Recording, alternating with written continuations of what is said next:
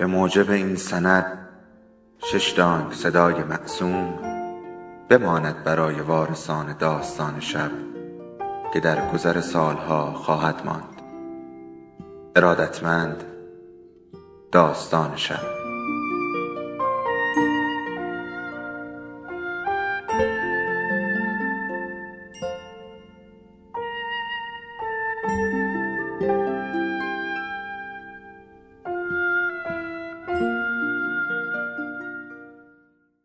یکی بود یکی نبود.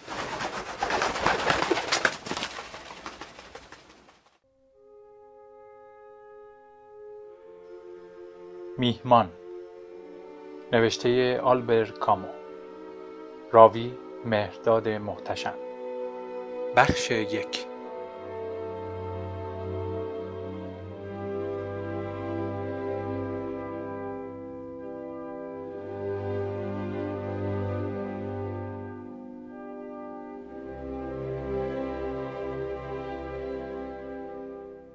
مدیر مدرسه داشت دو نفری را که به سمت او از تپه بالا می آمدند نگاه می کرد.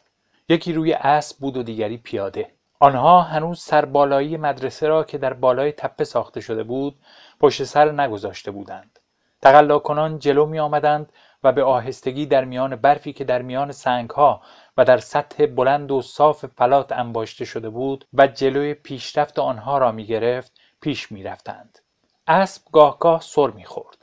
بدون اینکه چیزی بشنود می توانست بخار تنفس اسب را که از بینیش در هوا منتشر می‌شد ببیند حداقل یکی از مردها منطقه را می شناخت آنها در امتداد کوره راه با وجودی که از چند روز پیش در زیر لایه از برف سفید کثیف ناپدید شده بود جلو می آمدند. مدیر مدرسه حساب کرد که نیم ساعتی طول خواهد کشید که آنها به بالای تپه برسند.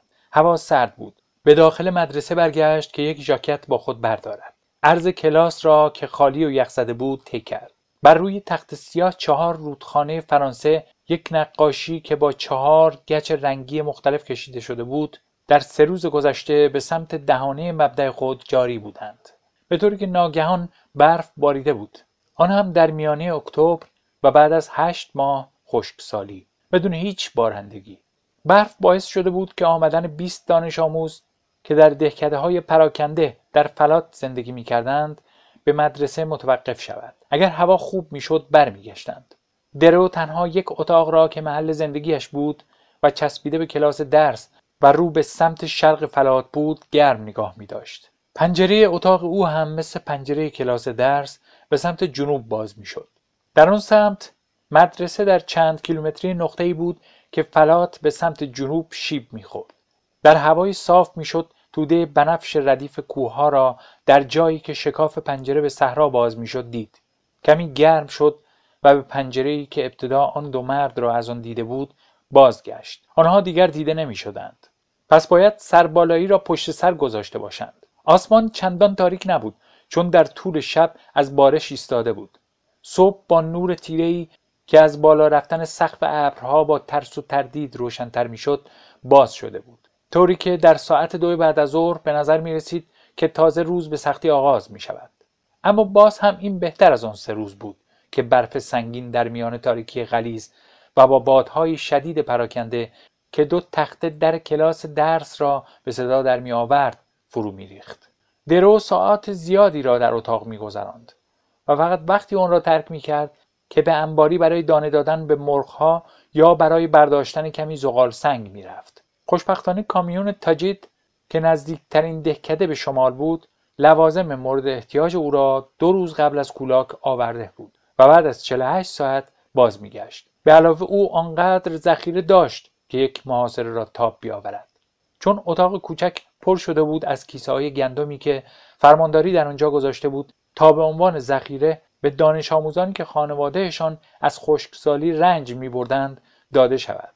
در حقیقت تمام آنها قربانی خشکسالی بودند چون همهشان فقیر بودند. درو هر روز یک جیره از گندم به بچه ها می‌داد.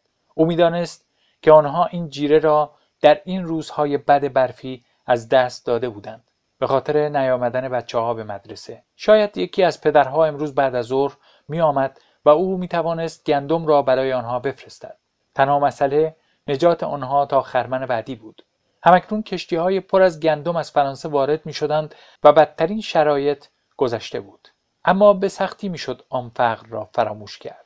آن لشکر ارواح خشن را که در آفتاب سرگردان بودند. فلات ماه بعد از ماه تا حد خاکستر شدن میسوخت. زمین ذره ذره چروک می‌خورد و به معنای واقعی کلمه تفته می‌شد. هر سنگی در زیر پا میترکید و به خاک بدل می‌شد. و سپس گوسفندان هزار هزار میمردند و حتی تعدادی از مردم هم اینجا و آنجا بدون اینکه کسی خبردار شود مرده بودند.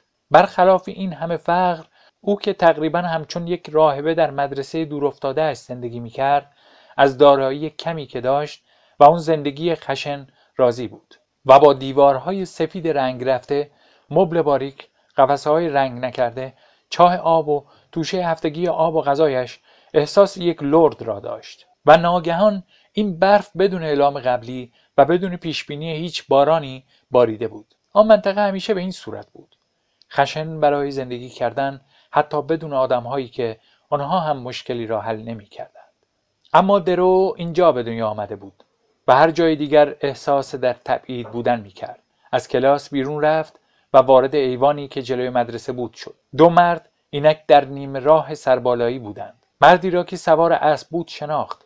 بلدوچی ژاندارم پیری بود که مدتها بود او را می شناخت. بلدوچی انتهای یک تناب را که عربی در پشت سرش با دستهای بسته و سرپایین به آن وصل بود نگاه داشته بود. ژاندارم به نشانه سلام دستی به سوی درو تکان داد که او جوابش را نداد. در فکر عربی که دشتاشه آبی رنگ فرسوده ای را به تن داشت فرو رفته بود. پاهایش در صندلی بود اما با جورابهای پشمی کلفت پوشیده شده بود. سرش نیز با یک سربند باریک و کوتاه پوشیده شده بود. آنها داشتند می رسیدند بلدوچی داشت اسبش را به عقب نگاه می داشت برای اینکه به عرب نزند و گروه به آهستگی پیش می آمدند. با صدایی که به گوش برسد بلدوچی فریاد زد یک ساعت طول کشید تا سه کیلومتر از آل آمر تا اینجا بیاییم. درو جوابی نداد. کوتاه و چهارشانه بود و در ژاکت کلفتش آنها را که داشتند بالا می آمدند تماشا می کرد حالا برای اولین بار عرب سرش را بلند کرد. درو هنگامی که آنها به تراس رسیدند گفت سلام بیایید تو و گرم شوید. بلدوچی با درد از اسبش به زیر آمد. بدون اینکه بگذارد تناب دستش در برود. از زیر سیبیل سیخ سیخش به مدیر مدرسه لبخند زد. چشمان سیاه ریزش به طرزی عمیق در زیر پیشانی آفتاب سوختهش فرو رفته بود و دهانش با چینهای عمیق احاطه شده بود که او را آدمی زحمتکش و هوشیار نشان می‌داد درو افسار اسب را گرفت و آن را به سمت انباری برد و به سوی دو مرد که اکنون در مدرسه منتظر او بودند برگشت آنها را به اتاقش راهنمایی کرد و گفت من الان کلاس را گرم می کنم. وقتی که دوباره به اتاق برگشت گفت آنجا راحت تر است. بلدوچی روی مبل نشسته بود تنابی را که او را به عرب گره کرده بود باز کرده بود و عرب کنار اجاق چنباتمه زده بود. دستهای مرد عرب اما هنوز بسته بودند. سربندش روی سرش به عقب رفته بود و داشت به پنجره نگاه می‌کرد. درو اول به لبهای خیلی کلفت او توجه کرد که پهن و تقریبا شبیه به لبهای سیاهان بود ولی بینیش صاف بود چشمهایش سیاه بودند و در زیر پوست سوختهش که در اثر هوای سرد تقریبا بیرنگ شده بود تمام چهرهش یک حالت ناآرام و شورشی داشت که درو را وقتی که او صورتش را به سمت او چرخاند و مستقیم در چشمهایش نگاه کرد گرفت. مدیر مدرسه گفت به اتاق دیگر بروید تا من کمی چای و نعنا برایتان درست کنم. بلدوچی گفت متشکرم. چه کار سختی است. چقدر در آرزوی بازنشستگی هستم. و به زندانیش به عربی گفت بیا دیگر. عرب به آهستگی برخاست و در حالی که مچهای بستش را در جلویش گرفته بود به کلاس درس رفت. درو همراه با چای یک صندلی آورد. اما بلدوچی همکنون در نزدیکترین میز صندلی دانش آموزی فرو رفته بود و عرب در برابر محل درس معلم چون باطمه زده بود و رویش به طرف بخاری بود که بین میز و پنجره قرار داشت. وقتی که لیوان چای را به طرف زندانی گرفت مکس کرد به دستهای بسته او نگاه کرد و گفت شاید باید دستش را باز کنید. بلدوچی گفت بله حتما. آن کار برای مسافرت بود. و شروع کرد که بلند شود اما درو لیوان را روی زمین قرار داد و کنار عرب روی زانو نشست. بدون اینکه چیزی بگوید عرب او را با چشمهای تبدارش نگاه کرد. وقتی دستهایش آزاد شدند مچهای متورمش را به هم مالید. لیوان چای را برداشت و مایع سوزان را با جرعه های کوچک با سرعت نوشید. درو گفت خب و شما به کجا می روید؟ بلدوچی سیبیلش را چای بیرون کشید. اینجا پسرم. شب را اینجا میگذرانید؟ نه من برمیگردم به آل آمر و شما این فرد را به تینگویت خواهید برد. در اداره مرکزی پلیس منتظرش هستند. بلدوچی داشت با لبخندی دوستانه به درو نگاه می‌کرد. مدیر مدرسه پرسید داستان چیست؟ داری چاخام می‌کنی؟ نه پسرم این دستور است. دستور؟ من نیستم. درو مکس کرد. نمی‌خواست که بلدوچی را برنجاند. منظورم این است که این کار من نیست. یعنی چه؟ معنی این چیست؟ در زمان جنگ مردم باید هر کاری را انجام بدهند. پس من صبر می کنم تا جنگ را اعلام کنند. بلدوچی قرولند کرد. بسیار خوب. دستورات برجاست و به تو هم مربوط می شود اوضاع مخشوش شده است. صحبتهایی از یک شورش شنیده می شود ما در یک نوع بسیج هستیم. اما در نگاه درو هنوز لجاجت بود. بلدوچی گفت گوش کن پسرم من تو را دوست دارم و تو باید این را بفهمی. تنها دوازده نفر از ما در آل آمر وجود دارند که در همه منطقه مربوط به یک بخش کوچک باید گشت بدهند و من باید با عجله برگردم. به من گفته شده که این فرد را به تو تحویل دهم و بدون درنگ برگردم. او را آنجا نمی‌شد نگاه داشت. دهکدهش داشت شروع به تقیام می‌کرد. آنها می‌خواستند او را برگردانند. و تو باید او را فردا به تینگویت ببری. قبل از اینکه شب برسد. 20 کیلومتر نباید تو را که آدم گردن کلفتی هستی به هم بریزد. بعد از آن همه چیز تمام می شود و تو برمیگردی پیش دانش آموزانت و زندگی راحتت. در پشت دیوار صدای خورناس و سم به زمین کوبیدن اسب را می‌شد شنید. درو داشت به بیرون پنجره نگاه می‌کرد. هوا داشت صاف می‌شد و نور بر روی فلات برفی بیشتر می‌شد. وقتی که همه برفها آب می‌شدند خورشید دوباره فاتح می‌شد و باز هم صحراهای سنگی را میسوزاند برای روزها باز هم آسمان ثابت لایتغیر روشنایی خشکش را بر روی زمین وسیع متروک جایی که هیچ چیز ارتباطی با انسان نداشت جاری می ساخت. به سمت بلدوچی برگشت و گفت حالا با این همه او چه کرده است؟ و قبل از اینکه ژاندارم دهانش را باز کند پرسید آیا فرانسه صحبت می کند؟ نه نه حتی یک کلمه ما برای یک ماه دنبالش بودیم. اما قایمش کرده بودند. پسرمویش را کشته است. آیا بر ضد ماست؟ نه فکر نمی کنم. اما هیچ وقت نمی توانی مطمئن باشی. چرا او را کشته است؟ در یک دعوای فامیلی. به نظر می رسد که یکی گندم دیگری را تصاحب کرده بود. چندان روشن نیست. به طور خلاصه او پسرمویش را با یک داست کشته است. میدانی مثل یک گوسفند. پخ. بلدچی با جستی کشیدن یک چاقو را زیر گلویش نشان داد و توجه مرد عرب را جلب کرد که با نوعی تشویش و هیجان به او مینگریست. احساس خشمی ناگهانی نسبت به مرد به درو دست داد. خشم نسبت به همه انسانها با کینورزی های فاسدشان نفرت خستگی ناپذیرشان و شهوت خونخاریشان اما صدای کتری از روی اجاق بلند شد. او چای بیشتری به بلدوچی تعارف کرد. کمی درنگ کرد و دوباره به مرد عرب هم چای تعارف کرد که برای بار دوم چای را با ولع نوشید. بازوانش را که بالا برده بود باعث شد که دشداشش باز شود و مدیر مدرسه سینه لاغر و ازولانیش را دید. بلدوچی گفت ممنونم پسرم و حالا من می‌روم. او بلند شد و به سمت مرد عرب رفت در حالی که تناب کوچکی را از جیبش در میآورد. درو با خشکی پرسید چه کار داری می‌کنی؟ بلدوچی بدون اینکه به او توجه کند تناب را نشانش داد. زحمت نکش. ژاندارم پیر درنگ کرد. البته بستگی به تصمیم خودت داره. آیا سلاح داری؟ من تفنگ شکاریم را دارم. کجا؟ در صندوق؟ باید اون را کنار تختت بگذاری. چرا؟ من دلیلی برای ترسیدن ندارم. تو دیوانه ای پسر. اگر بلوایی بشود هیچ کس سالم نمیماند. همه ما در یک قایق هستیم. من از خودم دفاع می‌کنم. وقت دارم که ببینم اونها دارند میآیند. بلدوچی شروع به خندیدن کرد و ناگهان سیبیلش دندانهای سفیدش را پوشاند. تو وقت داری. خیلی خوب. این چیزی بود که من داشتم می‌گفتم. تو همیشه یک مقدار عوضی بوده ای به همین دلیل من تو را دوست دارم. پسر من هم همینجوری بود. در همان حال روبلورش را درآورد و آن را روی میز گذاشت. این را نگه دار. از اینجا تا آل آمر من به دو سلاح نیازی ندارم. روولور در برابر رنگ سیاه میز درخشید. وقتی که ژاندارم به سوی او برگشت مدیر مدرسه بوی چرم و اسب استشمام کرد. درو به ناگاه گفت بلدوچی گوش کن. هر ذره از این قضیه حال مرا به هم می‌زند و بیش از هر چیزی این نفر تو در اینجا. ولی من او را تحویل نمی‌دهم.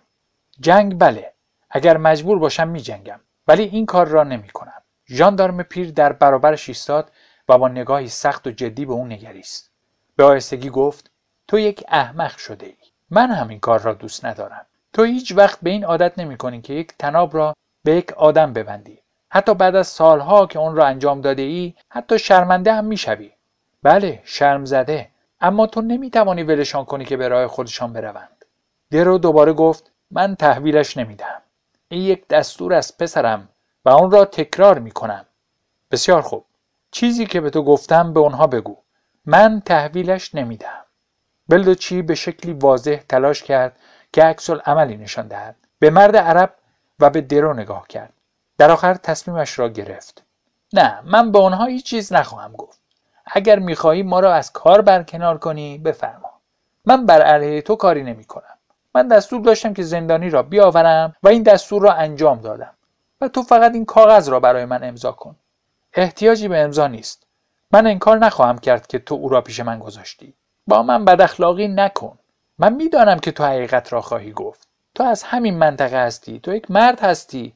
اما بالاخره تو باید امضا کنی. این یک قانون است.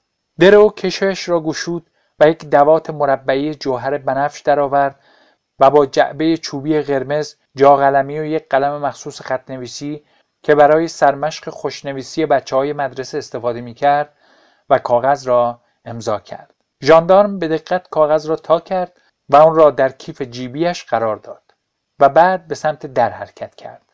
درو گفت می‌بینم که داری می‌روی. بلدوچی گفت لازم نیست که معدب باشی. تو به من توهین کردی. و به مرد عرب که بدون حرکت در همون نقطه نشسته بود نگاه کرد و با ناراحتی و عصبانیت بینیش را بالا کشید و به سمت در رفت خدا حافظ پسر در پشت سرش بسته شد بلدوچی بلا فاصله پشت پنجره ظاهر شد و بعد ناپدید شد. صدای قدمهایش در برف خفه می شد اسب در طرف دیگر دیوار سم به زمین کوبید و چندین مرغ از ترس بال و پر زدند. یک لحظه بعد بلدوچی در بیرون پنجره ظاهر شد که افسار اسب را به دست داشت و او را با خود می برد. او بدون اینکه به اطراف بچرخد به سمت بلندی کوچک رفت و با اسب که او را دنبال می کرد از تیررس ناگاه ناپدید شد.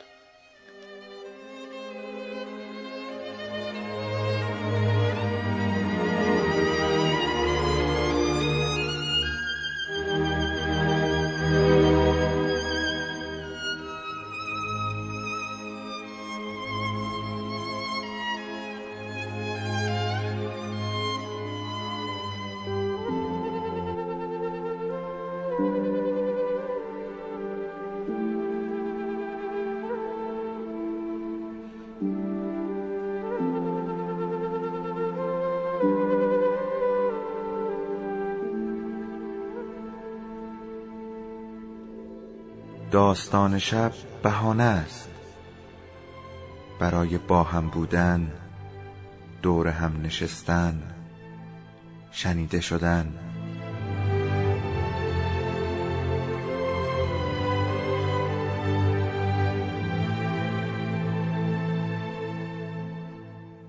صدای افسانه ها رو میشنویم